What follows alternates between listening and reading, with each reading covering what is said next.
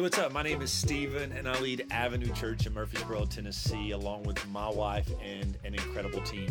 We really have a desire to see people experience God's unconditional love, find their true identity in Christ, and live out their purpose. And we would love to connect with you. You can find us on all social media platforms simply by searching Our Avenue Church. You can also check us out online by going to ouravenuechurch.com.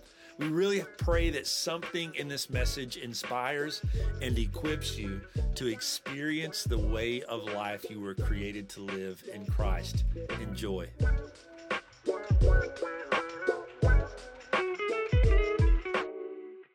Hey, listen, my name is Stephen. I'm the lead pastor here, along with my family and an incredible team. Um, we just want to welcome all of our guests. Can we give all of our guests a hand this morning? Come on. We're excited, honored to have you with us. We know it's Memorial Day weekend, and there's a lot of other things that you could be doing, but you chose to be at church. You could have started your vacation early. You could have slept in. You could have started the grill early, marinated some steaks or whatever. But you know what? You're in church. And I believe that your Monday is going to be better because of your Sunday. Amen and that your Tuesday is going to be better. And so I just want to encourage you if you're a guest with us, we want to know that you're here. There's two ways that you can do that to let us know. We're not going to harass you. We're not going to stalk you. We're not going to chase you down. Um, Daniel might, though, if he's outside to get you a coffee cup. He's, he's an incredible, incredible leader in the church.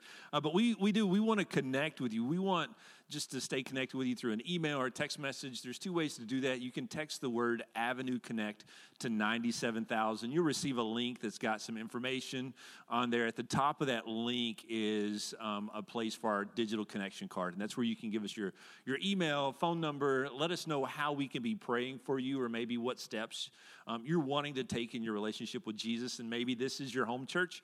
I want to encourage you use that connection card as well, just to let us know how we can be praying with you and for you during the season, because um, we are a church family, amen. And so we go through things together, we celebrate together, we mourn together, and we want to just do that. But we can't do it if we don't know. So please let us know. Um, the only announcement that I really have uh, for you guys is in two weeks on Sunday, June the 13th, you guys are in for an incredible treat. One of our overseers, uh, Pastor Jason Price, is going to be in the house, and, and he is a preacher. I'm not a teacher, so bring your hankies and bring your amens because he's going to preach the house down. He, he and I were on staff together at Love and Truth in Jackson. He was our youth pastor for a season, and now he is a campus pastor for Elevation Church at Gaston campus. So um, he speaks into my life. He's, he's my little brother in the faith but I still learn a lot from him. So we all need those figures in our life. This is just kind of a side topic. We need a spiritual dad, uh, our spiritual mom, and then we need a big brother or a big sister in the faith, and we need a little brother and a little sister in the faith so that we can grow into the fullness of all that God has for us. And so Pastor Jason is my little brother in the faith, and I'm telling you, you guys are in for a treat. So make sure you're here uh, and make sure to bring someone with you, not just that Sunday, but every Sunday, because we want to help people experience the way of life that they were created to live, not just meant to live. And that's what we do week in, week out through worship and through the word and through relationships and small groups and ministry teams. That's what we want to help people to do, to experience everything. And there's a lot to experience. Amen. So here's what I want to do. We're wrapping up a series called How to Neighbor. So open your Bibles to Matthew chapter 28. Um, we looked at this verse last week, and it really doesn't um, talk about how to neighbor, but Jesus in, in Luke, when we were looking at that, um, Jesus was answering the question about what's the greatest commandment and who is my neighbor. And so the greatest commandment is to love the Lord your God with all that you are and to love your neighbor as yourself. That's the great commandment. And we know that, that all the commandments, all the laws are wrapped up into those two. So if we will just follow those two and do our best to keep those two, um, we will cover everything else. And uh, one of the things that I think we need to understand is that when it comes to the great commandment to love God, love people, it should provoke us and motivate us to want to fulfill the Great Commission. And so we know that a commission is a task given by someone or an authority given by someone uh, to accomplish something. And so we see here the Great Commission in Matthew 28 16. And so we're moving from love God, love people to the Great Commission. In Matthew 28 16, it's Jesus' kind of the last few moments here with his disciples. And he says, Then the 11 disciples left for Galilee, going to the mountain where Jesus had told them to go. And when they saw him, they worshiped him, but some of them doubted. Jesus came and told his disciples, I have been given how much authority? What? All authority in heaven and on earth. So therefore, go and make disciples of all nations, baptizing them in the name of the Father, the Son, and the Holy Spirit. Teach these new disciples to obey all the commands I've given you, and be sure of this I am with you always even until the ends of the earth. And last week we looked at that first claim that Jesus makes. Before he gives the commission, he makes this claim. He says, I've been given, you guys said it, how much authority? All authority in heaven and earth. And we need to come to the realization that Jesus doesn't just have authority in our life, in our situations, but in every single one of us inside this church and outside this church. Jesus has the ultimate authority. And, and how you and I perceive and accept this authority in our life will, will either strengthen or weaken our faith, or it will also either quicken or hinder our obedience. And so it's it's kind of the trifecta like thing. It's it shouldn't be just all love. It shouldn't be all obedience to his authority, but it should be a combination of the two. So the love for for people, the love for God and understanding his authority is the tri effect to get us to fulfill this great commission. And the the incredible thing when you and I when we surrender to, to God's authority, to Jesus' authority, when we surrender and submit to his authority, we're not just under it, but guess what? We also get to share in it.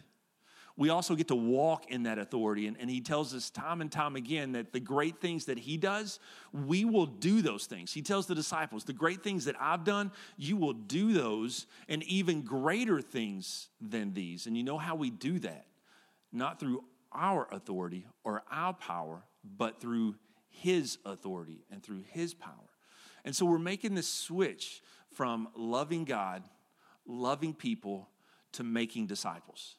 Because ultimately, that's what our responsibility is within the church, but it's also the responsibility of each and every single one of us individually is to love God, love people, make disciples.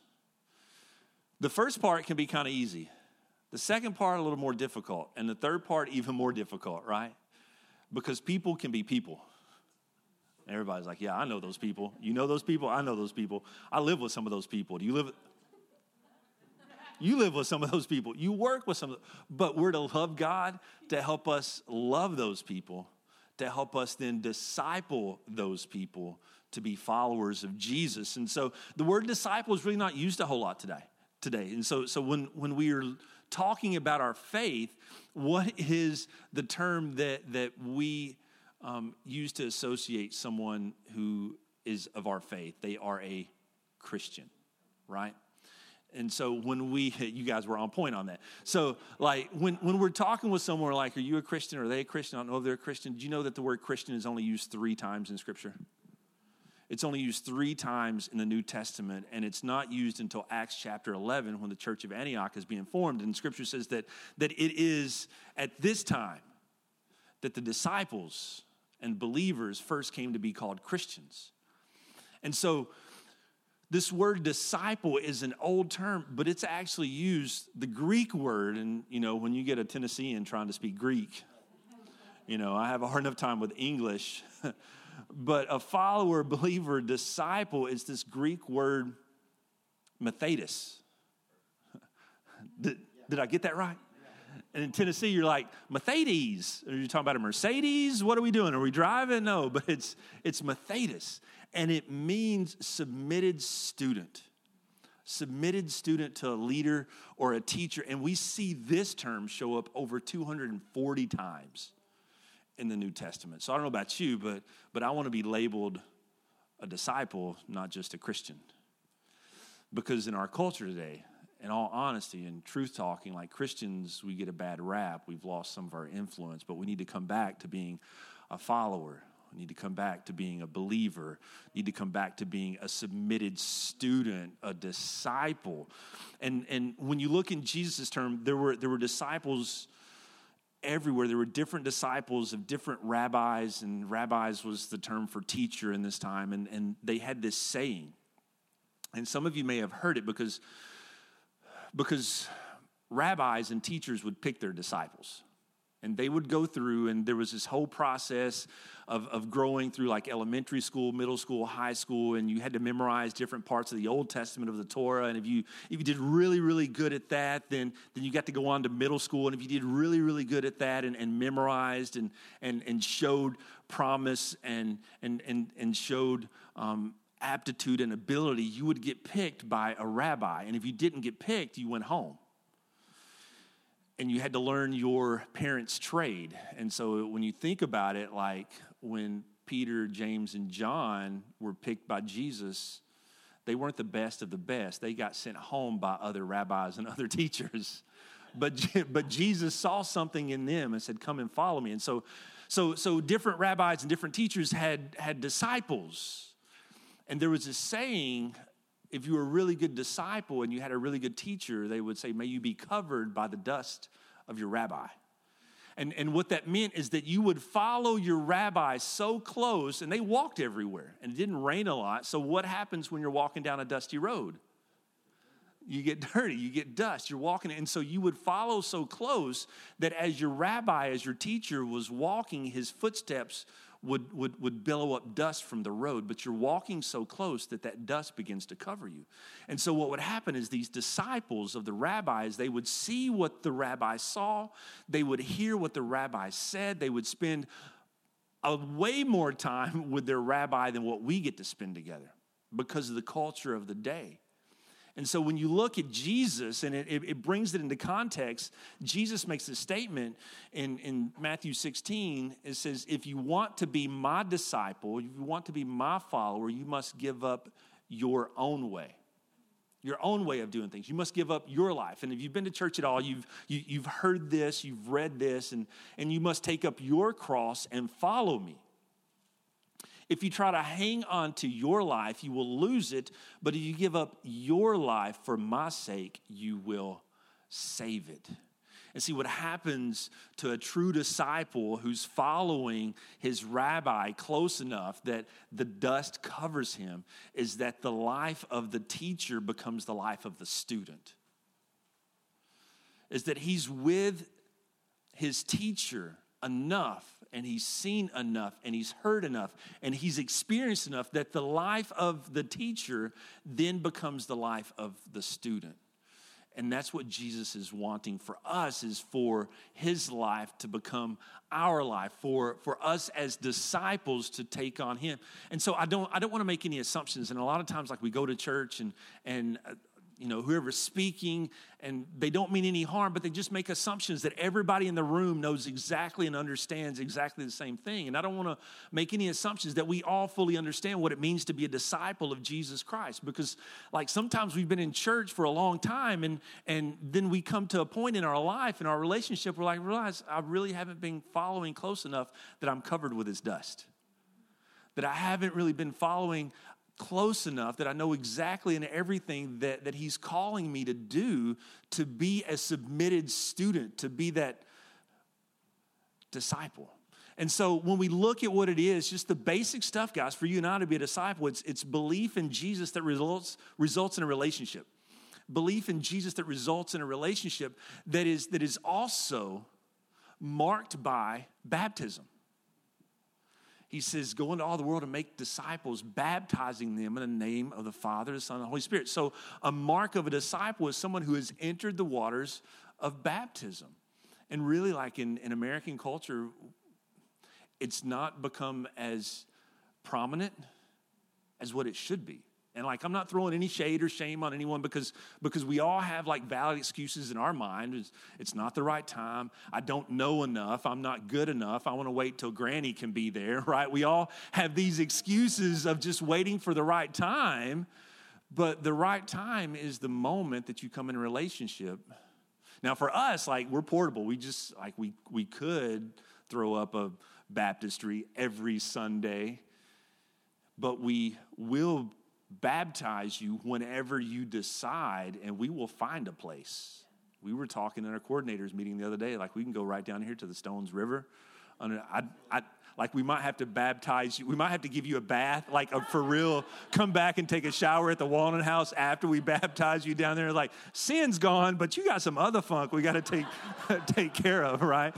so, but but but we will make it happen wherever we need to because that is the mark of a disciple. It doesn't save you, but it's a mark of a disciple.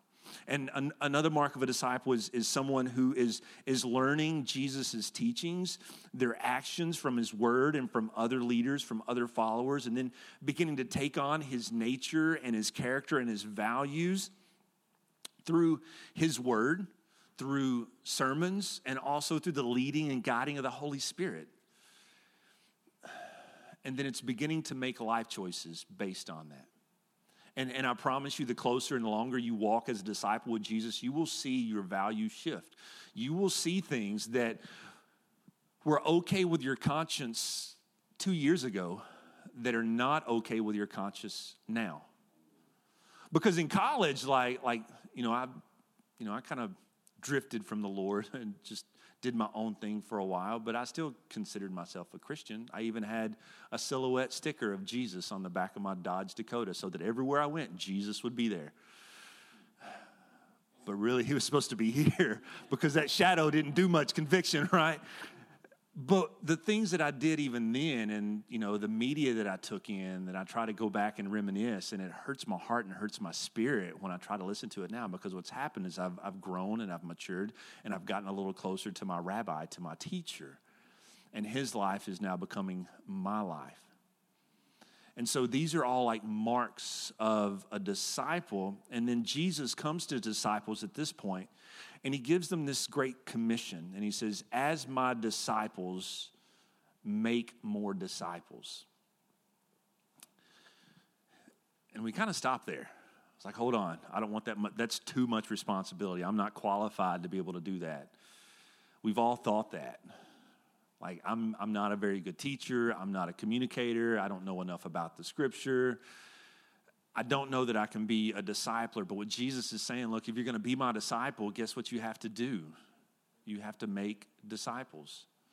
And just on behalf of the Western church, like we owe our church an apology because I think we've unintentionally made it intimidating on what it looks like to disciple someone.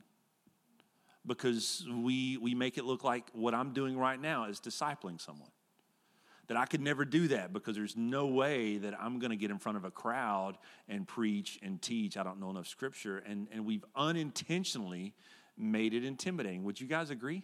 Like, like for me to, to look at you and say, look, if you're going to be a close follower of Jesus, you got to go make more followers of Jesus. And we're all like, holy cow, I don't even know where to start. You just start where you are.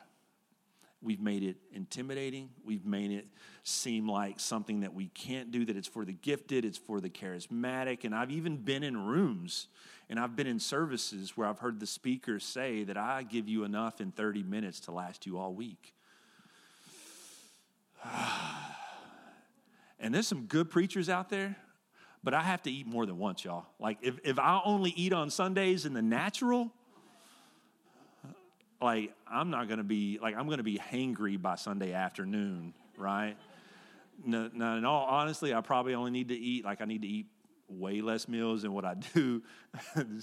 Complete side note: We had some Oreos in our pantry, and I go in and snack on them, and they were the double stuff. And I go in last night, and there's one that's like quadruple stuffed and Addison, my middle daughter, had taken a whole bunch of the stuffing of a whole bunch of the of the Oreos and just put them all on there. And she even smoothed out the edges. It was so epic. It was so beautiful. I couldn't even eat it. Right. And so so I just took all like the shells and just all the cookie part and ate those. But I have no idea why I'm telling that story. But if we only ate once a week, we would be starving. But we come to church and we expect Sunday mornings or Wednesday night to be enough to sustain us through the week. Or even more so, we expect it to, to sustain the person ne- next to us or behind us, and realizing that we all have to feast together. And so I, I, I want to encourage us to not only be a church that makes disciples, and look, we are four months old into this thing. We're still learning to crawl, learning to walk, figuring things out. And I was telling the coordinators this past week, there's so much that I want to do, but I know I can't do it all right now. And there's so much that I want to get right that I'm not going to get it all right now. Because this is a lifelong journey for us and a lifelong journey for you. That's what discipleship is. It's not, and, and we try to microwave it, right? We try to hurry it up, we try to speed it up. But Jesus spent three and a half years with these 12 guys. And it wasn't an hour and 15 minutes on a Sunday morning, it was every day, all day, walking together, eating together, talking together, fighting battles together, going through storms together. So they saw the best of Jesus and they saw the worst of Jesus. Are we willing to let people see the best in us and the worst in us if it brings them closer to Him? Because that's what discipleship is. It's doing life together. And so we have to move from loving God, loving people, to making disciples. And Jesus used everyone. You know, he used unschooled fishermen, he used hated tax collectors, he used prostitutes, he used people who had been possessed by demons, and he's using an insecure mama's boy right now, right? He can use anybody if you it's it's it's not and you guys have heard this this isn't new. It's not about your ability but it's about your what? Availability. Just allowing him to use you where you are and how you're gifted. And and to be honest you have everything that you need to make disciples. You have everything that you need right now to start where you're at to fulfill the great commission. And and paul says this. Paul says this in, in corinthians 11 verse 1. And he makes this call to the church. And this is huge when you, when you think about it. He says, Imitate me as I imitate Christ. Follow me as I follow Christ. He's not saying, I've got it all together. I'm Mr. Perfect. Follow me. He says, Follow me as I follow Christ. Because what happens as they are following Paul, he doesn't want them to look more like Paul. He wants them to look more like Christ. And it is not my desire, it is not my purpose for you as you're following me in Avenue Church to look more like me. Because that's a rough look, right? to look more like me. My desire, our desire for you is as you follow us, that you look more like Christ. That you walk more in His power, in His presence, in His authority. And so really you have everything that you need. The first thing you need is this is, is, is you need God's word. You need God's word. And, and we've talked about this, probably circle back around every two to three weeks. We need God's word. And 2 Timothy 3.16, Paul's given, you know, his little protege some advice. He says, all scripture is inspired by God and is useful to teach us what is true, makes us realize what is wrong with our lives. It corrects us and teaches us to do what is right. That's all that you need.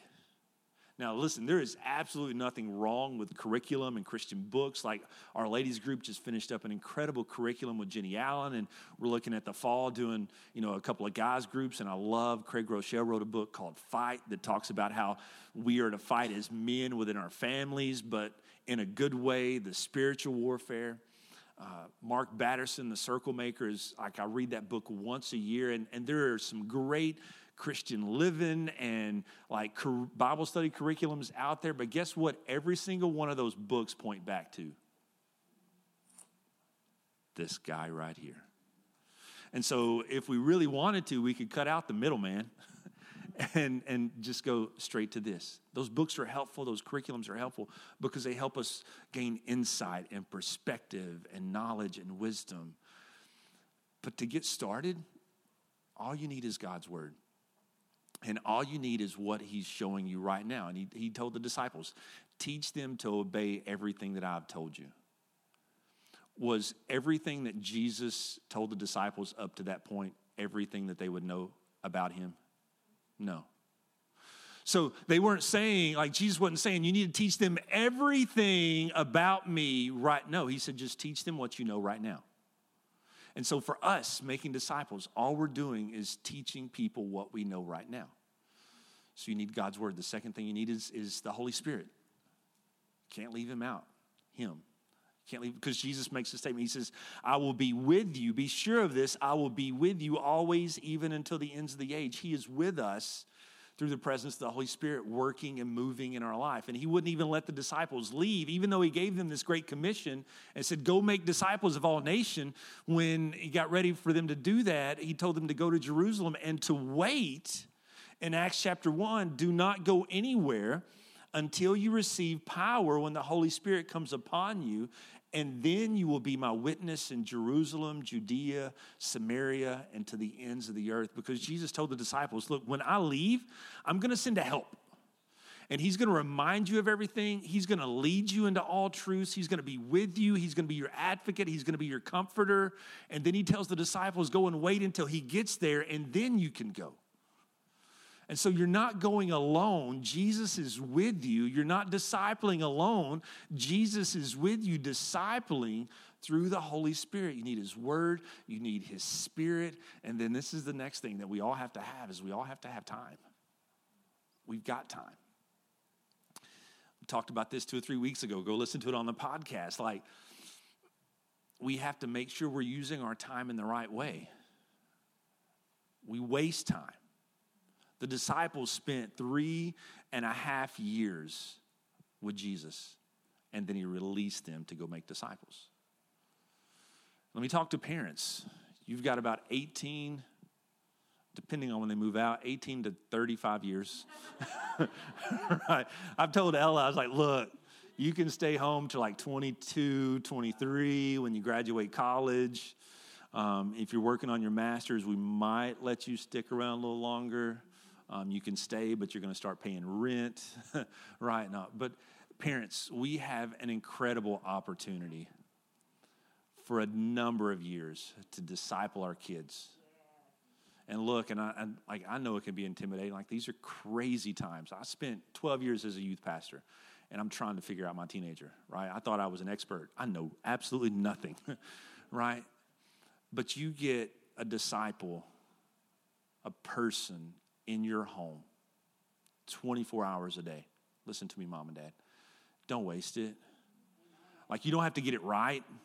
You can do little things along the way. And, like, I'm, I'm thankful that I started planting seeds when my kids were young and just praying and just talking about the hard stuff even then. And, and now, like, the hard stuff is getting even harder to talk about it, but we push through. And, you know, the Old Testament Deuteronomy says to talk about these things with your children when they're waking up, when you're walking along the road, and when you're putting them to bed. It's, it's not just a Sunday morning and, and it's, it's not just a Wednesday, it is a day to day, week in, week out thing. And so, parents, we've got a prime opportunity to do that. And you're not going to get it right all the time. Uh, you're not. Like, you're going to see you fight with your spouse. They're going to see you get upset. They might even hear you say some things you shouldn't say. But you come back and you have those conversations of how you're learning and what Jesus is showing you. And it's through complete humility. And really, guys, that's, that's what any of it is. It's just walking in humility and realizing that we don't have all this figured out to begin with and that Jesus is still working in us. And guess what? That takes time. For those of you who are at work, I'm not saying you have to go preach to people, but who can you disciple 20 minutes a week? Like if you're working, like if you've been working with them five years, you're like, that's five years too long. You had five years to invest. Maybe you're with them another five years. What are you going to do with that? We all have time. Just don't leave it to the guy with the microphone to do the discipling. When you're with them, because I'm not like like my goal is not to just give you everything to get you through your week, but but to hopefully share some things with you that you can share with other people that will encourage, equip, and and uh, empower them with the time that you have. And I said this earlier, like we expect it to to be microwaved, like there you know there's multiple ways to cook a hot dog you can cook one on the grill you can cook one like in a pot of water you can cook it on a skillet but you know it's real quick just to throw one in the microwave for 45 seconds it looks really deformed if you cook it more than 45 seconds, right? when we try to speed up discipleship and make it quicker, it gets deformed. It gets corrupted. It gets toxic. It takes time. As a youth pastor, you know, you expect to see these kids make these just huge jumps and improvements, and you see God do a work at their life at the altar, and, and you think this is just with teenagers. And the longer I've been working with adults, it's not just teenagers, it's humans, right? We make these advances and we grow close in our relationship with God, and then we go through a season, and then we backpedal, and we, you know, there's there's a part where it, where Jesus has been arrested, and Peter's following him, and it says Peter followed from a distance. And there are times and seasons in our life where we are following Jesus close and his dust is all over us and we like enjoy those moments. But then there are seasons and times in our life where, where we fall back and we're following Jesus from a distance. And so as, as a pastor, sometimes we, we want to microwave discipleship and think we can just take care of it quickly. And it doesn't happen. Discipleship is not planting a vegetable garden where you plant some seeds or some plants and in three months you have fruit. Doesn't always work that way. Discipleship is more like a redwood forest. It takes years for maturity to come. And I heard another pastor say one time, like, like we want to plant sod. God wants to plant seed.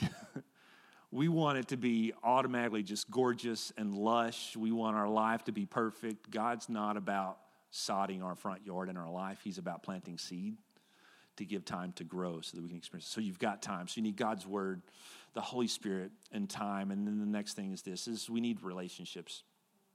Who in your life can you be discipling? Paul gives Timothy some advice. He says, You've heard me teach these things that have been confirmed by many reliable witnesses. So what Paul is saying, look, I've, I've taught these things in public. People have heard me. You know it's reliable. You know what I'm saying is the truth. And he says, now teach these truths to other trustworthy people who will be able to pass them on to others. So it's not that you're just passing information on for the sake of passing information on. You're not just discipling for the sake of discipling, but we are discipling people who will then in turn guess guess what? Do what? Pass it on. Disciple. It's not addition. The kingdom doesn't work through addition. The kingdom of heaven, the kingdom of God works through multiplication. And so, who in your life can you be discipling that they can be discipling? Again, it goes back to the time. It's not going to happen overnight, but it's going to take some time. And really, honestly, guys, this is the most important piece is the relationship piece. God's word is important. Absolutely. The Holy Spirit's important. Time's important. But when Jesus came to the end of his ministry and he brought all of his disciples and he's telling them all of his plans at the end and giving them these final details, he says, I'm not telling you all these things because you are my servants, because a master doesn't know his servants' secrets. He says, I'm telling you all these things because you are my friends. And for the people that you really consider your friends, these are the things that you need to be sharing with them. That we move beyond loving God, loving people, that the, really the, the greater responsibility is making disciples. And so, like, over the course of the life of our church, as we grow and as we learn and as we disciple you guys, it's our heart to disciple others who will disciple others, who will disciple others. Because this is this is what it's about. And I've thought about this kind of last minute last night. Discipleship is not a, a life of sinless perfection, but a lifetime of growing in Christ. And it's like we get it backwards. We think that discipleship is about living a life without sin and complete perfection, but it's not. Discipleship is a lifetime of growing in Christ. As we know Him more, we follow Him more, we share more. As we know Him more, we grow more. And it's not about getting everything right all the time. And so, for those of you who are, who are disciples, You've accepted Christ into your heart. You've been baptized, or maybe you haven't, and, and, and you're doing your best to learn his heart, to learn his teachings, to do what he did. We have an obligation and a responsibility, you and I, not just me from a stage, but also relationally over coffee, over lunch, with relationships, to making disciples and teaching them And that's a responsibility that's just not on me, but also on you. And so maybe you're here today and you're like, I'm, I'm not even sure I'm a disciple. I, I'm kind of like, I prayed a prayer once, but I didn't really feel like anything changed. And things just kind of, I didn't make any changes. And it's maybe because you were trying to hold on to your own way and follow Jesus' way. You can't do both, guys. You can't have your cake and eat it too. You can't have your way and his way. Because if you try to hold on to your way, you lose his way. You try to hold on to your life, you lose the life that he has for you. And, and, and the purpose and the destiny and the plan that he has for you is way, way greater than the plan you could ever make for yourself. But that starts when Jesus says this He says, You must take up your cross and follow me and let go of this life, and then you gain real life. So let's close our eyes and bow our head. And if you're here today and you know, the word discipleship and disciple, follower, believer is just a foreign term to you because you're not walking in relationship with Jesus. It is our heart that you would leave here today walking in relationship with Him. And there's some things in your life that, you know, you don't have to get straight because he's done all the work for you, right? Listen, he's done all the work. So many times people think, well, I got to get some, I got to make some changes in my life before I can commit. I got to make some change. I got I got to do better before Jesus loves me. Know, Scripture says that while we were yet sinners, while we were still sinners, while we were still in our sin, Jesus Christ died for us. And Scripture says it's crazy. It's, it was at just the right time. So there's no better time than right now in this moment if you're not in a relationship with Jesus to come in relationship with him. And that comes through repentance of apologizing, accepting the work that he's done. But really it's just it's just simply saying, "Jesus, I give you my life." And if that's you today and you need a fresh start with Jesus, would you just lift your hand? Lifting your hand doesn't save you, but it's just an outward expression of the work that's taking place in your life. It's saying, I've gotten it wrong, but I need you to help me get it right. Come on. Awesome. All right, look up at me, guys. I love it. Whether you raised your hand or whether you lifted your heart in a moment, we're going to pray, and it's in that moment that you come into relationship with Jesus. And Scripture says that all those who are in Christ are a new creation. All the old is gone, and everything is made new. And so that guilt and that shame, maybe that you've been carrying around and not feeling good enough or worthy enough, it says that because of Him, we are in right standing, which means we are made righteous. It says without fault, without blemish. And so today begins the first day of the rest of your life. As we pray that, and for the rest of us who are disciples, it's my prayer that we would follow Jesus so closely that we would see what he sees, that we would hear his voice, and that we would be covered by his dust. Let's pray. Father, I just thank you for this day. God, I thank you for these men and women that are here. God, most importantly, we thank you that your presence has been here during this whole time that your spirit has been moving in our hearts and our minds and in our souls. And God, for those who lifted their hands or lifted their heart, declaring that they need a Savior, that in this moment, God, I pray they acknowledge you as that. That they say yes to you and no to their old ways. That they repent God, that they accept the life that you have for them, that they accept the sacrifice that you made for them. And knowing, God, that the purpose and the plan and the destiny you have for them in your way is way better than they could ever think or imagine. And God, for those of us who call Avenue Church home, or maybe we've been following you for a while, it's my heart and my desire that we would we would move beyond just loving God and loving people and doing our best to, to do right things and good things, but that we would take that next step, no matter how uncomfortable it would be, no matter how ill equipped, no matter how ill prepared we feel like we may be, God, that we would trust you and your word and your spirit with the time that we have and the people that you've surrounded us to teach them about you, to lead them into relationship with you.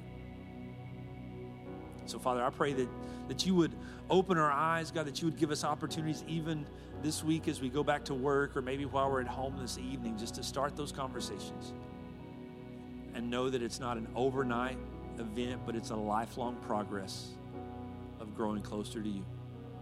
So, Father, we thank you for this day and what you're doing in our lives in Jesus' name.